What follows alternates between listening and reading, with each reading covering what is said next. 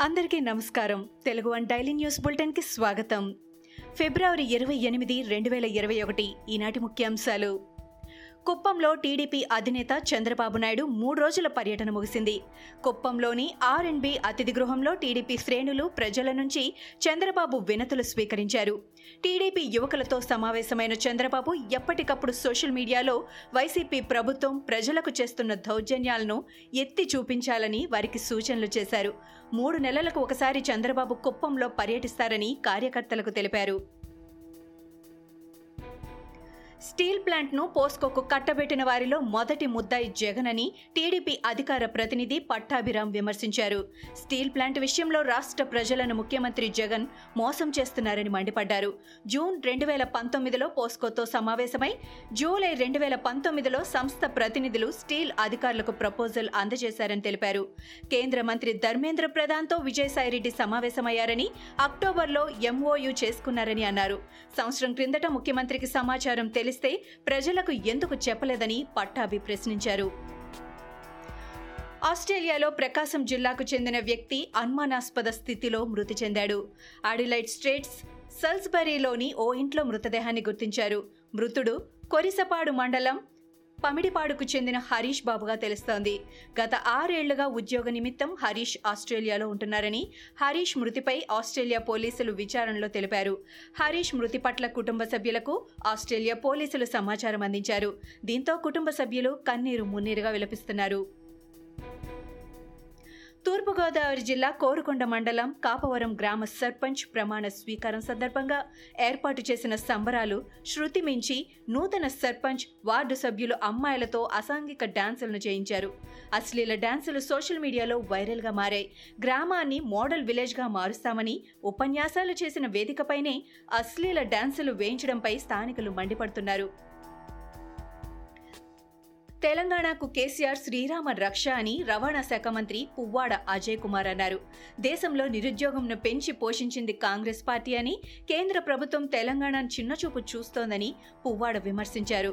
పట్టభద్రులు విద్యావంతులు ఆలోచించి నిర్ణయం తీసుకోవాలని అన్నారు. తెలంగాణను పట్టి పీడించిన అనేక సమస్యలకు శాశ్వతమైన పరిష్కారం చూపిన ఘనత కేసీఆర్కే దక్కుతుందని ఆయన స్పష్టం చేశారు. హైదరాబాద్ వనస్థలిపురం పోలీస్ స్టేషన్ పరిధి హస్తినాపురంలో శనివారం తెల్లవారుజామున ఘోర రోడ్డు ప్రమాదం జరిగింది. వేగంగా దూసుకు వెళ్తున్న ఓ కారు అదుపు తప్పి ట్రాఫిక్ సిగ్నల్ స్తంభాన్ని ఢీకొట్టి డివైడర్ పైనుండి మరో పక్కకి దూసుకెళ్ళింది మద్యం మత్తులో ఈ ప్రమాదం జరిగినట్లు తెలుస్తోంది. కారు సాగర్ రోడ్ నుండి ఇబ్రహీంపట్నం వైపు వెళ్తుండగా ప్రమాదం జరిగింది. కారులో ప్రయాణిస్తున్న యువకుల్లో సందీప్ అనే యువకుడు అక్కడికక్కడి మృతి చెందాడు. కోవిడ్ వ్యాక్సిన్ సురక్షితమైందని ప్రజారోగ్య సంచాలకుడు శ్రీనివాసరావు తెలిపారు. జనవరి ఇరవై ఆరు నుంచి రాష్ట్రంలో వ్యాక్సినేషన్ ప్రక్రియ ప్రారంభమైందని తెలిపారు. ఇప్పటి వరకు నాలుగు లక్షలకు పైగా వ్యాక్సిన్లు వేశామని తెలిపారు. అరవై ఏళ్ళకు పైబడిన వారు వయసు ధృవీకరణ కోసం ఏడు రకాల గుర్తింపు కార్డుల్లో ఒకదాన్ని రిజిస్ట్రేషన్ కోసం తెచ్చుకోవాలని చెప్పారు.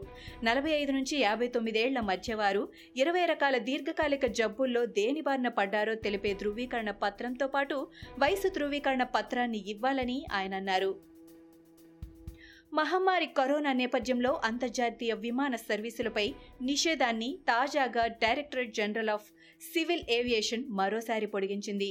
ఇంటర్నేషనల్ విమానాల రాకపోకలపై డీజీసీఏ ఇంతకుముందు విధించిన బ్యాన్ ఈ నెల ఇరవై ఎనిమిదితో ముగియనుంది. అయితే తాజాగా దేశంలోని కొన్ని రాష్ట్రాల్లో మళ్ళీ కోవిడ్ కేసులు పెరుగుతున్న నేపథ్యంలో మరోసారి నిషేధాన్ని మార్చి ముప్పై ఒకటి వరకు పొడిగిస్తూ డీజీసీఏ నిర్ణయం తీసుకుంది. కార్గో విమానాలు ఎయిర్ బబుల్ ఒప్పందంలో భాగంగా నడుస్తున్న ప్రత్యేక ఫ్లైట్స్కు దీని నుంచి మినహాయింపించింది. జనసేన అధినేత పవన్ కళ్యాణ్కు భీమవరం ఎమ్మెల్యే గ్రంథి శ్రీనివాస్ స్ట్రాంగ్ కౌంటర్ ఇచ్చారు. పవన్ ఒక రౌడీ అని జన సైనికులు ఆకు రౌడీలని అది వారి పేటెంట్ హక్ అని శ్రీనివాస్ విమర్శించారు.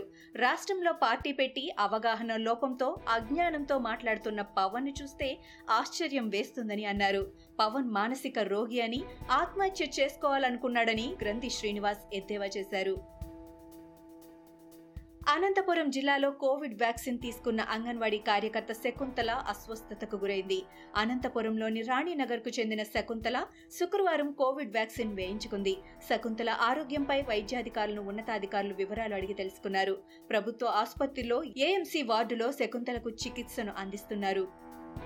ఇటీవల గుంటూరులో దారుణ హత్యకు గురైన విద్యార్థి అనూష కుటుంబానికి కళాశాల యాజమాన్యం నష్టపరిహారం చెల్లించాలని రాష్ట్ర మహిళా కమిషన్ మాజీ చైర్పర్సన్ నన్నపనేని రాజకుమారి డిమాండ్ చేశారు. ఈ సందర్భంగా రాజకుమారి మాట్లాడుతూ అనూష దారుణ హత్య తనను తీవ్రంగా బాధించిందని అన్నారు. అనూష కుటుంబ సభ్యులకు కళాశాల యాజమాన్యం నష్టపరిహారం చెల్లించాలని ఆమె కోరారు. పిల్లలపై నిరంతరం తల్లిదండ్రుల పర్యవేక్షణ ఉండాలని ఆమె సూచించారు. దళితులే హిందూ ధర్మ రక్షకులని బీజేపీ రాష్ట్ర అధ్యక్షులు బండి సంజయ్ తెలిపారు. కొందరు సమాజాన్ని చీల్చే ప్రయత్నం చేస్తున్నారని మండిపడ్డారు. సీఎం కేసీఆర్కు పేదల జయంతి కార్యక్రమాలు గుర్తుండవని విమర్శలు గుప్పించారు. అంబేద్కర్ సంత్ రవిదాస్ జయంతి కార్యక్రమాలు కేసీఆర్ ప్రభుత్వం ఎందుకు చేయలేదని ప్రశ్నించారు. హైదరాబాద్ నడిబొడ్డున ఏర్పాటు చేస్తామన్న అంబేద్కర్ భారీ విగ్రహం ఎక్కడా అని సంజయ్ నిలదీశారు. ఉద్యమిస్తున్న రైతుల విషయంలో ప్రధాని మోదీ వ్యవహార శైలిని కాంగ్రెస్ సీనియర్ నేత పి. చిదంబరం తప్పుపట్టారు. కరోనా లాంటి సంకట కాలంలోనూ వ్యవసాయ రంగం మూడు పాయింట్ తొమ్మిది శాతం వృద్ధి రేటును సాధించిందని ఆయన గుర్తు చేశారు. అలాంటి రైతులను శత్రువులుగా చిత్రీకరించి వారికి మోడీ సర్కార్ బహుమానం ఇచ్చిందని చిదంబరం ఎద్దేవా చేశారు. మోడీ కేరళ నుంచి అస్సోం వరకు వెళ్తారు కానీ ఇరవై కిలోమీటర్లు ప్రయాణించి రైతుల వద్దకు వెళ్ళలేరని విమర్శించారు. బెంగాల్ ఎన్నికలపై తృణమూల్ వ్యూహకర్త ప్రశాంత్ కిషోర్ ప్రజాస్వామ్యంలో బెంగాల్ ఎన్నికలు కీలకమని ట్వీట్ చేశారు. ఎటువైపు మొగ్గు చూపాలో ప్రజలు ఇప్పటికే నిర్ణయించుకున్నారని మే రెండున ఫలితాలు వెలువడనున్నాయని నేను చెప్పిన జోస్యం ఫలిస్తుందా లేదా మే రెండున మీరే చూస్తారంటూ పీకే ట్వీట్ చేశారు. ఇవి ఈనాటి ముఖ్యాంశాలు.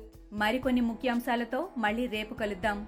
ఈ షోని క్రమం తప్పకుండా వినాలనుకుంటే మీరు ఈ షో వింటున్న ప్లాట్ఫామ్లో కానీ లేదా Google podcast Apple podcast Gaana మరియు ఏ ఇతర పాడ్కాస్ట్ యాప్లోనైనా సెర్చ్ చేసి సబ్స్క్రైబ్ అవ్వండి.